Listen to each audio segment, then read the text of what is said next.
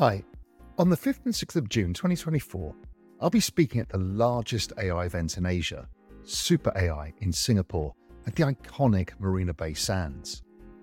Alongside brilliant minds like Edward Snowden, Benedict Evans, and Balaji Srinivasan, I'll be on a stage exploring the extraordinary potential of AI and the profound change it represents, not just for financial markets, but also for the world as we know it. With over 5,000 attendees and over 150 side events, Singapore will become a vibrant hub for a full week from the 3rd and 9th of June. Visit superai.com to register and join me with 20% off tickets using the code REALVISION. Use the link in the description and I'll see you there. It's going to be incredible.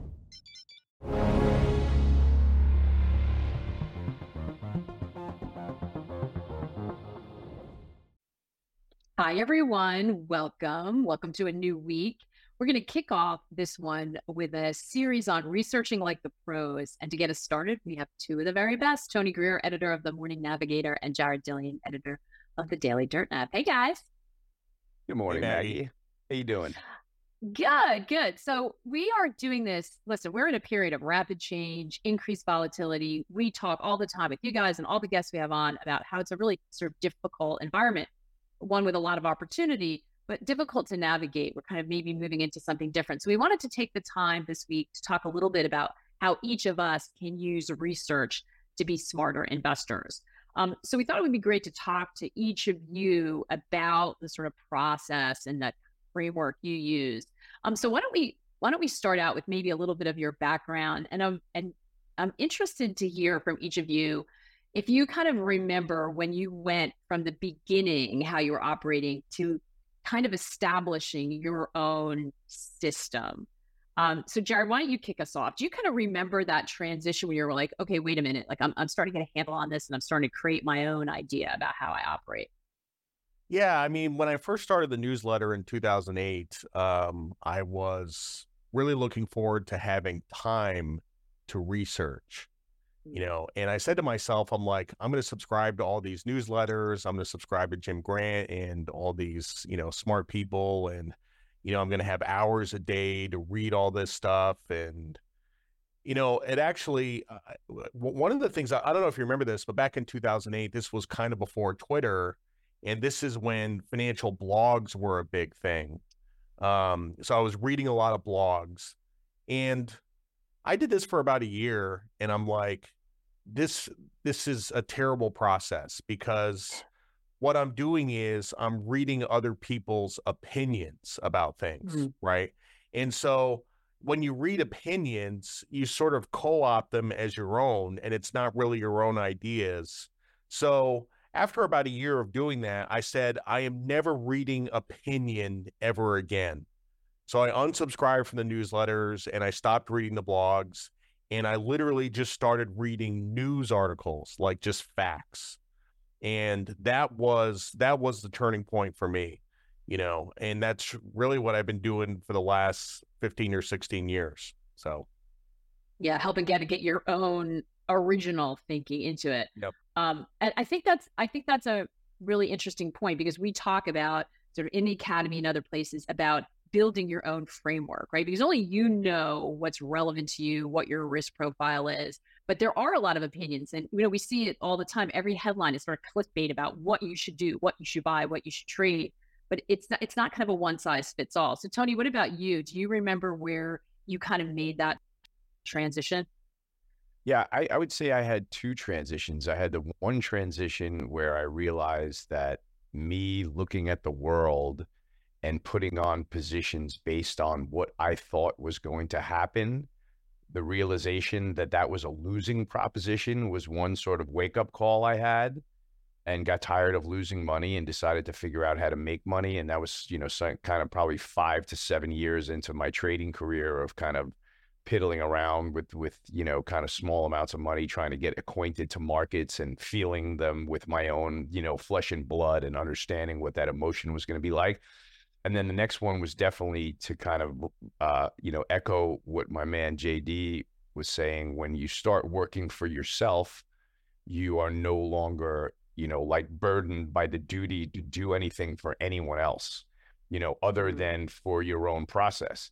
And so when it became time to start writing the newsletter in 2016, that's kind of when I, similar to Jared, started saying, okay, I got to decide what I think about markets now so that I have a clear view and I can profess my own ideas. Like, kind of like JD was like, I don't want anybody else's ideas crawling around in my head and influencing what I think. So uh, when I started the newsletter is when I really beefed up my sort of market watch spreadsheet where, you Mm. know, I monitor the closes of things on a weekly and monthly and quarterly basis and kind of follow where the market's going and use that as a little bit of a map in as much as I can.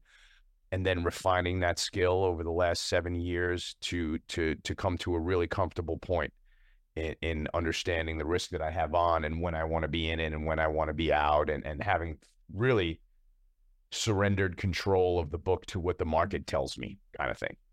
Yeah. So it's interesting in, in both of your cases. First of all, I think there's an idea that people have that um that they gotta gonna be perfect out of the gate, or somehow like there's people who know and people who don't, instead of it just being a process that you create. And both of you sort of it sounds like this was a process. Jared, what do you feel like changed when you started kind of creating your own ideas? Did you become more disciplined? Was it more organized? Like what was the what was the change that happened? Well, first of all, you know, y- you never should have brought me on this show because, like, my process is very different from other people's. So I don't do any quantitative research at all. I do qualitative research, right? So if I'm going to research a stock or a country or something like that, I pull up a bunch of news articles and I read news articles and I look for language in the news articles so I can get clues on sentiment, right? And I actually I actually have an assistant, so you know I have the assistant pull all the articles for me and print them out and stuff like that. Um, what I've found over the years is that the amount of research that I do into a trade is not necessarily correlated to the success of the trade, right? Like I've had Mm. some trades, like you know my whole short Canada thesis from ten years ago. Like I did more research on Canadian housing than any other trade that I've ever done, and it and it was my worst idea, you know. And I've had some trades where I've where I just like pulled up a chart or something, and I'm like, "Hey, cool chart," and I buy the stock, and it's like you know goes up hundred percent. So like there's there there's no correlation at all as to like how much you know research you do. And also, I've started to come to the opinion that like more information isn't necessarily better. And a Mm. good idea can usually be summed up in a sentence. If you have an idea that has all these moving parts and it's very complex and stuff like that, it's probably not going to work. The best ideas you can sum up in a sentence or an elevator pitch or something like that. So I like to keep it really, really simple, you know. That is why we asked you on the show, Jared, because everybody has a different approach and it can't all be the same. There are lots of different inputs, right? And we know that you're you're a sentiment person and you know, Raoul always says one of the best out there. Um, but, and that's your framework that you operate on. And it's incredibly helpful to people who are maybe looking at different things. And the other thing I think, Tony, is that people have different people have different time frames, they have different goals, they have different lengths. And we talk to you a lot about trading strategies um, because of all your time. And I see you nodding when you when Jared said sometimes the more complex the idea, you can kind of get lost in it. I feel like you tell us a lot too. You're like, listen, what's the market telling me? Did did you did, did it help you get some clarity once you kind of locked into building the kind of framework you operate off of? Yeah, well, you know, at least at least then I knew that there was something more powerful than my brain trying to tell me what was going on, right? And and that being the market, you know, so being led to, you know, the one thing that I can notice is, um, you know, I'm I'm I'm visually oriented, so one thing that I notice is when something performs several times in a row, like my memory kicks in and say, "Oh, this is the sector that's been up three weeks in a row." And it kind of, you know, I'm not going to say that that's the answer to the trade, but a little bit it tells you a little bit about where to look. And then when I go about the rest of my process, which is sort of overlaying where that move is within the technical framework and totally understanding sort of JD's viewpoint about where we are in the sentiment of the framework of the trade, you know, then the trades start to jump out at you when the stars kind of align. You know, whoops, we Mhm. have a technical breakout here where everyone's bearish and everyone's short and there's you know there's a lot of room on the upside on the chart like sometimes those are the ones that represent themselves like jd said where you look at the chart and you're like oh man everybody's bearish they're short this thing's breaking out just buy this i don't have any you know i have nothing holding me back from those kind of trades so yeah, it's yeah. it's a freeing experience when you get that overlay of things that sort of all line up and then you don't have to do any more research you know you put the trade on you manage the risk so Hey everyone, we're going to take a quick break right now to hear a word from our partners. We'll be right back with more of the day's top analysis on the Real Vision Daily Briefing. Join over 5,000 attendees for the largest AI event in Asia at Super AI Singapore, June 5th and 6th, 2024. Raoul Pal, Benedict Evans, Balaji Srinivasan, Edward Snowden, and over 150 others will join the industry's most influential to explore and unveil the next wave of transformative AI technologies. Singapore will become a vibrant AI hub for a week from June 3rd through June 9th with over 150 side events that will make for unparalleled networking opportunities. Visit www.realvision.com forward slash super AI for 20% off tickets with the code REALVISION or click below. Another day is here, and you're ready for it. What to wear? Check. Breakfast, lunch, and dinner? Check. Planning for what's next and how to save for it? That's where Bank of America can help. For your financial to-dos, Bank of America has experts ready to help get you closer to your goals. Get started at one of our local financial centers or 24-7 in our mobile banking app. Find a location near you at bankofamerica.com slash talk to us. What would you like the power to do? Mobile banking requires downloading the app and is only available for select devices. Message and data rates may apply. Bank of America and a member FDIC. Yeah. Um, I, and I, I really, really remember that day we were talking November right before that monster rally. It was exactly that. You're like, wait a minute, I'm seeing this stuff. And and not that you were there beforehand, because we were all kind of at this point where we were looking at rates and suddenly these things fell into place for you and you were like super, super bullish, which at the time was you know no one was really saying and so it felt like that we sort of saw that moment because it was at the end of that day you're like wait a minute what's going today was really important Exactly, Maggie. So, you know, on a day that, you know, when you're sitting here going through the grind of the market days that don't speak to you very much, you know, you'll notice that there'll be one or two stocks that, you know, spark up on the upside and have huge moves and a couple that are, you know, fall apart on the downside. On a day when 17 sectors have major magnitude moves in the same direction and they all or most of them break major technical resistance levels on the way I mean, the is the screens are screaming at you at that point, right? They're like, get this message out. Like, what are you observing? There's something going on that is not to be faded. So it's when those sort of bells and alarms that the market sends off start going off all at once that you can you can read that statement that the market's making and go with it. Yeah. Jared, uh, both of you talked about sort of there's so much noise out there, and and Tony was just talking about getting out of your own brain. For somebody who watches sentiment, how do you grapple with that? Because you have ideas. Like I know you were watching Argentina really early when people weren't watching it. And and you know, we're all human beings, right? We love stories, we love narrative. How do you kind of back test that when you're when you're thinking about something, you like an idea, but you know, Tony just mentioned kind of getting freed up from getting too locked into your own brain and thinking. How, how do you balance those two things? Well, first of all, the Argentina trade wasn't really a sentiment trade. Um, you know, there's, I kind of have this um, belief that when an economically unfree country becomes an economically free country, um, you're looking at, you know, multiple triple digit percentage growth like over time. So that wasn't really a sentiment trade. Um, you know, in terms of my research for sentiment, like just say for example, you, you know, I wanted to research corn. Okay. I would go into the Twitter search box and type in corn or hashtag corn or something like that. And I would look through all the tweets and I look at the comments from people, you know. Uh, Twitter's an amazingly useful tool.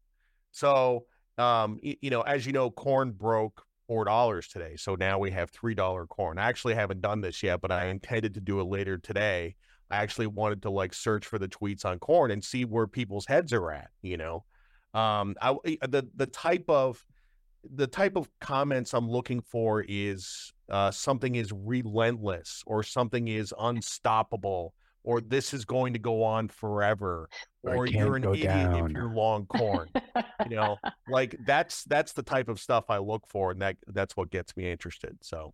Yeah tony just said it can't go down yeah. I mean, one of JD's best calls ever was when he decided at $135 oil that sentiment was just too bullish and he didn't give a flying rat's ass about how little oil there was in inventory because we had reached peak sentiment and then oil went down 60% in five days or something like that. So it's like, it's really powerful tool when he's got a handle on it. Yeah. Um, I, I think that uh, the too many assholes in uranium was also another. Uh... oh, that was oh, those a... uranium. Those uranium people came at you too, Jared. If I'm not mistaken. that was a perfect. That perfectly lines up with what we're talking about, Maggie. Two weeks ago, there was no uranium, and you couldn't say anything bearish on Twitter without getting shoes thrown at you. And you know, I, I I'm on tape on video saying this is exactly when the uranium market breaks because all the bulls are in it. They're long they think it can't go down. And guess what Mr. Market is about to introduce them to? A big sell off. And that's exactly what's going on right now. Mm. So, you know, luckily some of the pros made a couple of good escapes out of that trade, but it's the way that the sentiment lines up, man. It's really, really powerful. And, and JD is the best at sniffing it out.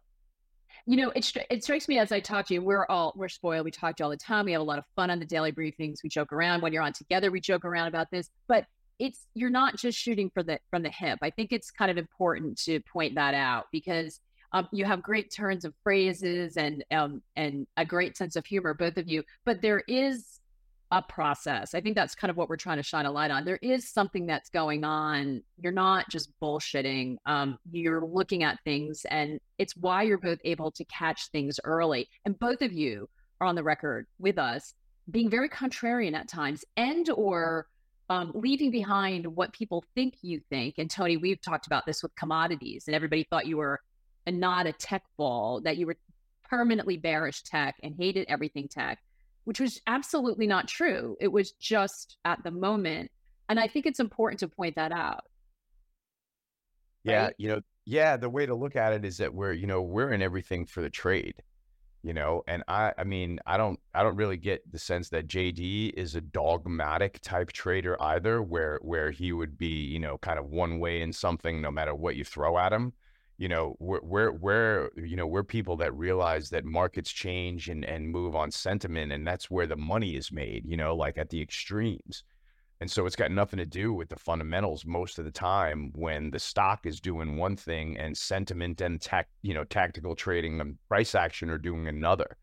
You know, and it takes a long time to be able to separate out the positive sentiment flying around your head and be able to make a sale into that. Like I, I finally learned a long time ago that if I'm high fiving somebody that's in a position with me because we're making so much money, I better be making a sale with the other hand because whenever I forget to make a sale and I only high five, I always give money back. You know, so if you're ever going to learn it, you have to be really uncomfortable and be like, oh my God, they're ripping each other's arms off for this thing that I'm long. Sold, right? You got to be able to feed the ducks when the sentiment lines up and everybody wants it. So that's another way of looking at it. Yeah. J- Jared, I think this is uh, one of the things where I'm curious to hear from you, I would say one of the things, timing, doing exactly what you just said, Tony. We get a lot of questions on that. Um, Jared, what do you hear uh, from your clients? What do they struggle with the most? Well, first of all, I want to say this is this is super important. I, this just came into my head, and I just want to get this point across. Um, there's a rule of marketing that you have to hear about a product six times before you buy it right? So let's say you hear about this fancy electronic cat litter box and somebody mentions it to you and you're like, oh, that's interesting. And then you forget about it.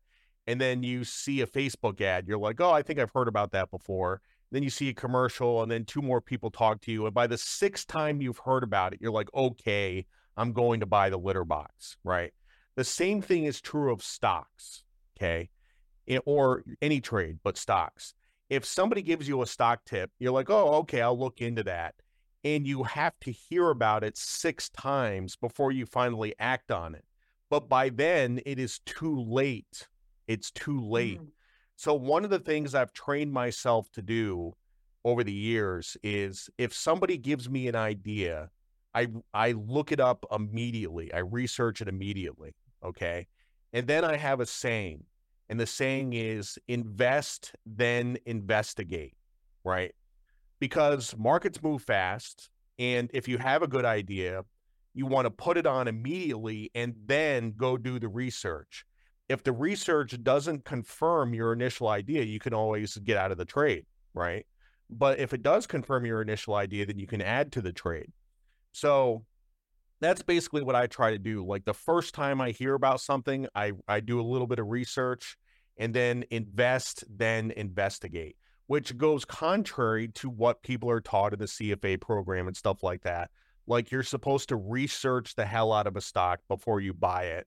And the thing about that is, is that people get lazy about research. It's effort, right? So they're like, ah, you know, I'll, I'll do the research on this stock next week, the week after, whatever.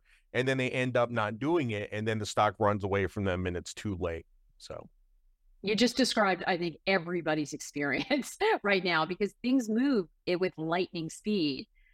Do you think we that it's such an it's such an interesting concept. Uh, do you think by putting a little money in something, you're more committed to it as well, and oh yeah, will like follow once through? you once you buy the stock, now you have risk on, right? So now you will actually do the research. But people get paralysis by analysis, right? They're like, oh, like I gotta I gotta do all this research on the stock, and yeah, they they, they do it in the wrong order. So, That's but you at least have to take a starter position. Yeah. I I just want to uh I just want to also throw in we were talking a lot about you being a sentiment person, but you look at charts and prices too, I think, Jared, if I'm not Oh yeah, absolutely. Yeah. So we we talk a lot about sentiment, but I I think I I think we we need to sort of fill in that there's there's more to the framework as well. And it sounds like you're putting pieces together. You're very keen on the sentiment. It's the part that interests you and where your gut takes you but you're you're balancing it with more than just one component. Is that fair to say? Like what what else are you it what's in the in the pot when you're looking at something? Basically sentiment and technicals. I do look at charts, um, and the best trades are when the two line up, when the sentiment and the technicals line up. So, for example, uh, back around 4,800, 4,780 in the S&P, um, I took a shot on the short side, which was purely based on technicals, and it worked for two or three days, and then I got stopped out. And the reason it didn't work was because the sentiment and the technicals did not match up. The sentiment was not mm-hmm. extended enough for that to work. So, We're going to take another quick break to hear a word from our partners. We'll be right back with more of the day's top analysis on the Real Vision Daily Briefing. When you need mealtime inspiration, it's worth shopping Kroger, where you'll find over 30,000 mouthwatering choices that excite your inner foodie. And no matter what tasty choice you make, you'll enjoy our everyday low prices, plus extra ways to save, like digital coupons worth over $600 each week. You can also save up to $1 off per gallon at the pump with fuel points. More savings and more inspiring flavors make shopping Kroger worth it every time. Kroger, fresh for everyone. Fuel restrictions apply.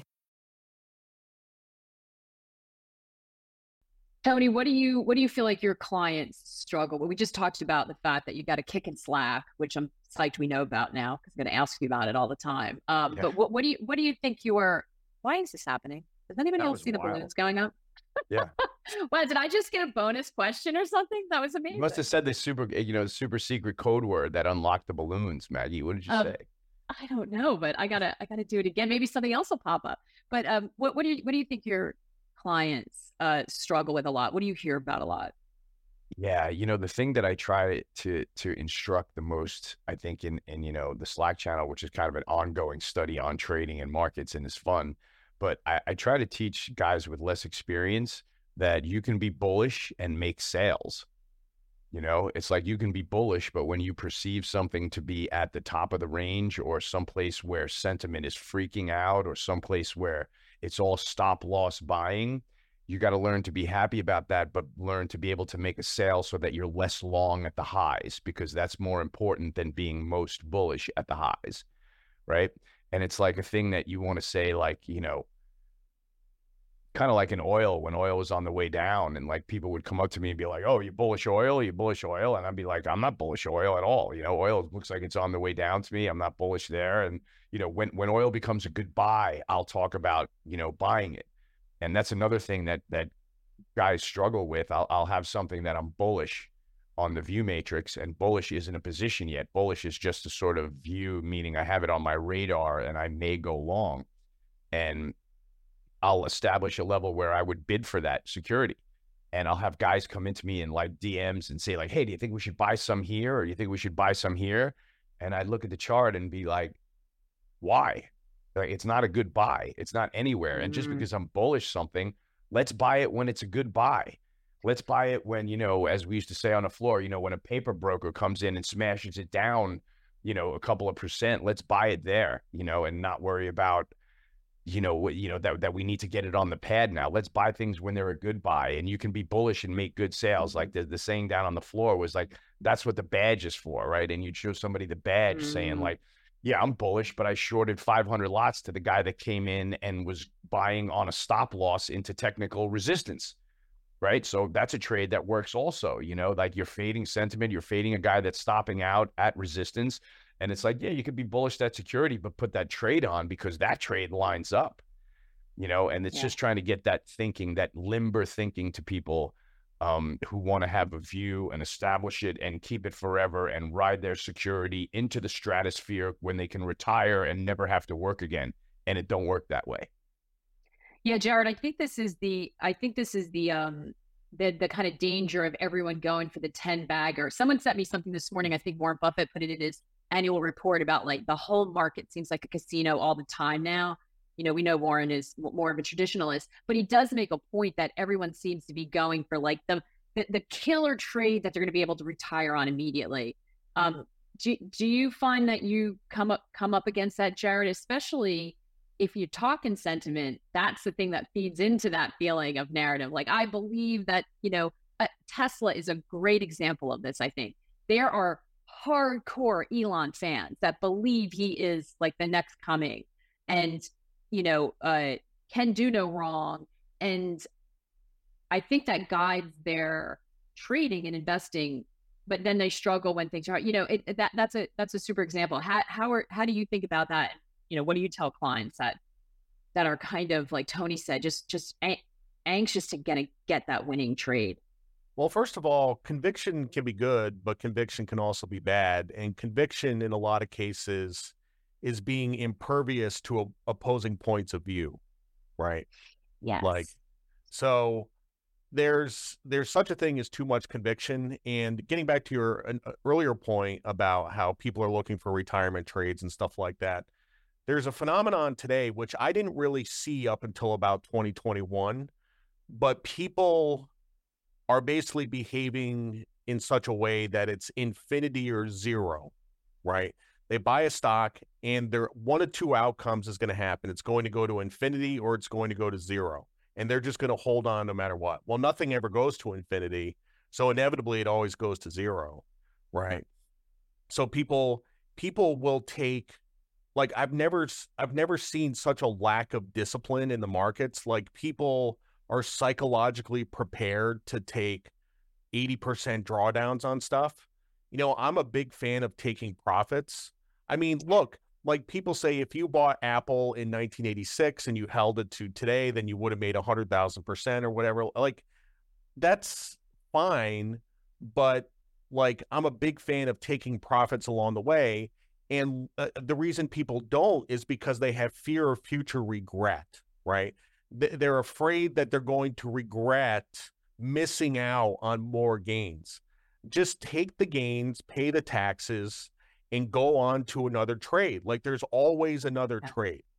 So I think that that really explains part of why we wanted to talk about this this week because there is this and it, it, it could be a lack of discipline but it's also the pressure that everyone else has found that unicorn. Everyone got in, and Nvidia has fueled that like nothing else. That's the you know, it could be Apple, but lately for people, it's been Nvidia. That if you got in early, that that's it. You just needed that one thing. It's causing lack of discipline. And we worry also causing people to put outsized bets on something, maybe without protecting themselves. And Tony, this is something that you talk about all the time. And both you and Jared also are uh, focused on taking money off the table, but protecting yourself in terms of the risk you're taking. And that's part of what you guys focus on as well, correct? Yeah, you know, when you get a position on, and especially if you get it on well and it starts going your way, you got to figure out when to turn seller, right? Because as Jared just pointed out, and we've gone over, things don't go up forever. And what happens to people is they get conditioned response if they bought Apple a long time ago and they're not really a trader, they'll get lucky by holding it for a long time because they get conditioned response. They get the condition of looking at it and seeing the price go up and the response of folding their arms and saying, beautiful, I don't have to do anything. And eventually, you know, that it, it gets to a point where they should have done something. And sort of that's the kind of that that's the way to approach the market where fat pitches come if you're really patient and you want to pull 10, 12 trades a year out of the market, you can sit back and wait for fat pitches all day long because I'm confident that I'm going to see 10 or 12 really good ones come over the plate over the course of the year. You know, sometimes you get in trouble when you say, oh, I got to be in this, got to be in that, got to be in this, and you don't have the conviction in those, but they just look okay. You know, mm so if you mm. kind of sit back and, you know, God forbid you were ever, you know, had all of your dry powder on a day like November 14th, like we keep talking about, Maggie, when all of those bells went off.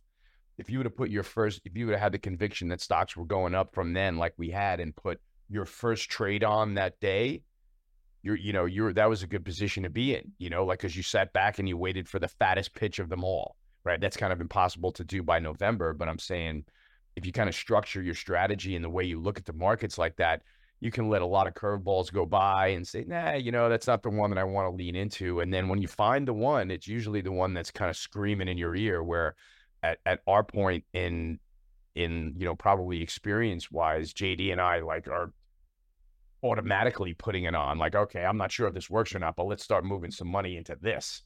Yeah. You know, and that's I sort of that's how the what, trade evolves. I think that's what um, you guys are teaching people with the newsletter. So because I don't think the rest of us, um, it's it's such muscle memory for you now that you see those pitches. The rest of us are like, wait, is that the pitch? I'm trying to find the pitch. So I mean that that, uh, but but I know what you're talking about. Um, Jared, what do you what's a what do you think a a good hack is that you have or something that makes the research process easier for you? Or, or, or most beneficial for you? I think we just, by the way, we already talked about a couple because you both mentioned, um, you know, like some serious pro tips and, and, invest and then investigate with one of them. Tony, you talked about um, high five with one hand and taking money off the table with the other one, which are both amazing. Um, I think people should just like print those out and put them on your bulletin board in front of your monitor or tape them on your mon, post it on your monitor.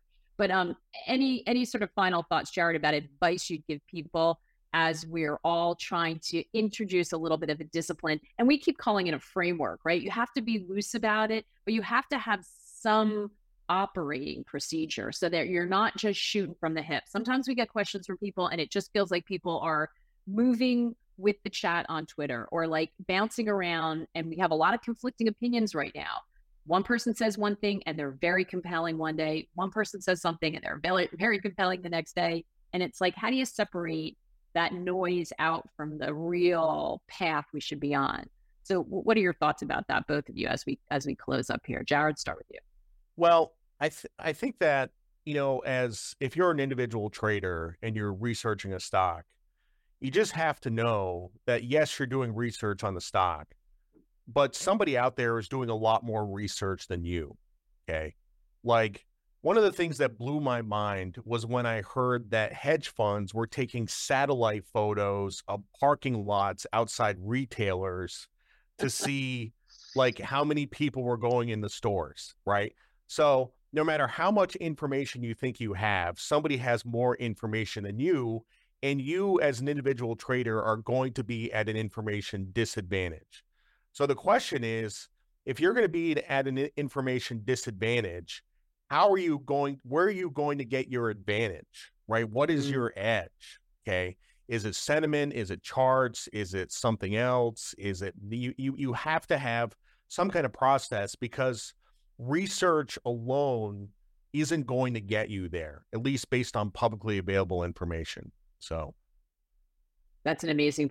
And you're right. And and all and there's so many of those professionals. That's why that's what we talk about. How do you at least reclaim a little? They've got such an edge and an advantage. How can you um skill yourself? I think that's what Raoul's always talking about, right? How can you use the tools available to increase your knowledge so that you're operating from a place of making informed decisions and not just sort of, you know, getting thrown around by the last bit of information that's coming. And that's hard, Tony, because that's usually when most people get stuff is when it's sort of, you know, made the rounds. What what what about you? What are your thoughts? You know, I, I think I've always been of the survivor mentality and like, you know, I'm I'm I'm um oh, what I, my my point that I wanted to make regarding this was I, the best way to do that is to remove as much emotion from the trade as you can right? And to me, that just entails like, you know, if you have the right risk reward on, which entails being patient and, you know, getting into the positions that you want to buy lower and being quick with the ones that are breaking out and like being, being really on top of your game. The bottom line is you're looking at that chart and you're saying, okay, I can risk it getting back below these moving averages on the downside. And that's my stop loss. And I have a target of, let's see where I think it can go. I think it can go mm-hmm. here. So if you kind of get into a trade and you put those two points on the board and you put alarms in your market watch systems that wake you up at those levels, you have to be non-emotional enough to be like, oh, okay, this is a sale because it's breaking down below my price. And I understand there may be other things going on in the world that may make me want to not sell it or whatever. But at some point, I have to live and die by that discipline, mm-hmm. or else you start making an excuse for every trade, and then the framework is out the window right? So you got to at some point abide by the framework. And what the framework does for me is it just lets me say, okay, I lost a couple percent on this trade. Small losses are beautiful for me. You know what I hate? Big ones. So I've learned to accept small losses and not accept big ones. And so it's kind of like, you know, you're kind of spinning your P&L around to the fact that with a trailing stop mechanism, I can let my profits run and if I'm stingy about the positions I put on and don't like to give up more than a couple of percent and demand that I don't lose 20 on anything, God forbid, you force yourself into a like non emotional, got to trade this because it's breaking out, got to sell that because it's breaking down, emotionless trading framework. You know, and that's what works the best for me. And that's how I feel when I turn the screens on. I feel very relaxed. The stuff that I have on, I'll part with it in a minute stuff that I don't have on, I'll put it on my pad before you can blink. And at that point, it's just managing the risk. And so to me, that that that's kind of one of the more important things is to say, okay, can I establish a good three to one ratio here, or you know, with a one loss and a three parts profit, or a one to four? I'm going to put that on and let that work all day by itself. If I have to wait a little bit to be patient, I can do that. If it's one of the things that I'm breaking out on and I've got to be there immediately, I can switch that gear too. But the bottom line is, as long as I have a tight risk on the downside and much bigger reward on the upside, totally manageable, no sweating, no hemming and hawing, and I can just trade the thing. Yeah, it's guardrails, right? Guardrails are helpful. they keep That's us right. intact. They keep us totally. these amazing stuff. Um, and this is this is all wisdom. We always appreciate you sharing it. It's wisdom that's hard, hard won I mean, earned. Um, both Tony and Jared have done uh, my life before trades with me, including two of their worst trades. So you can get a little background on how they came to all this knowledge and to this process that they use. Because I think you know making those mistakes and failing um, is often the best teacher, and that is part of you know why they are as good as they are now. And we're so grateful to both of you for being part of our community, for being in the RV marketplace, and being able to share your research with our community so that they can kind of um, you know, get on the path to profitability. Um, I feel like it's more needed now because, you know, in that zero interest rate, just, you know, um, set and forget kind of environment we were in, um, it fueled a lot of the passive behavior that we're all accustomed to. But things are changing. People are living longer. Things are more volatile. It's harder. So we all need to kind of up our skills. So we really appreciate both of you being part of that journey. Absolutely. Happy to share everything, Maggie. Yeah, thank you. Thank you so much. And it's damn fun to read their it stuff is. too, I have to say, which is which makes it easier. It's not drudgery, it's super fun. We appreciate your sure. sense of humor too. Great to start the weekend day with you guys. Thanks so much. We'll see you soon. Great Take job, care, Maggie. Everybody. Thank you. We hope you enjoyed this episode. At Real Vision, we arm you with the expert knowledge time efficient tools, and a powerful network to help you succeed on your financial journey. Get a taste of financial freedom with our free offer at realvision.com forward slash free.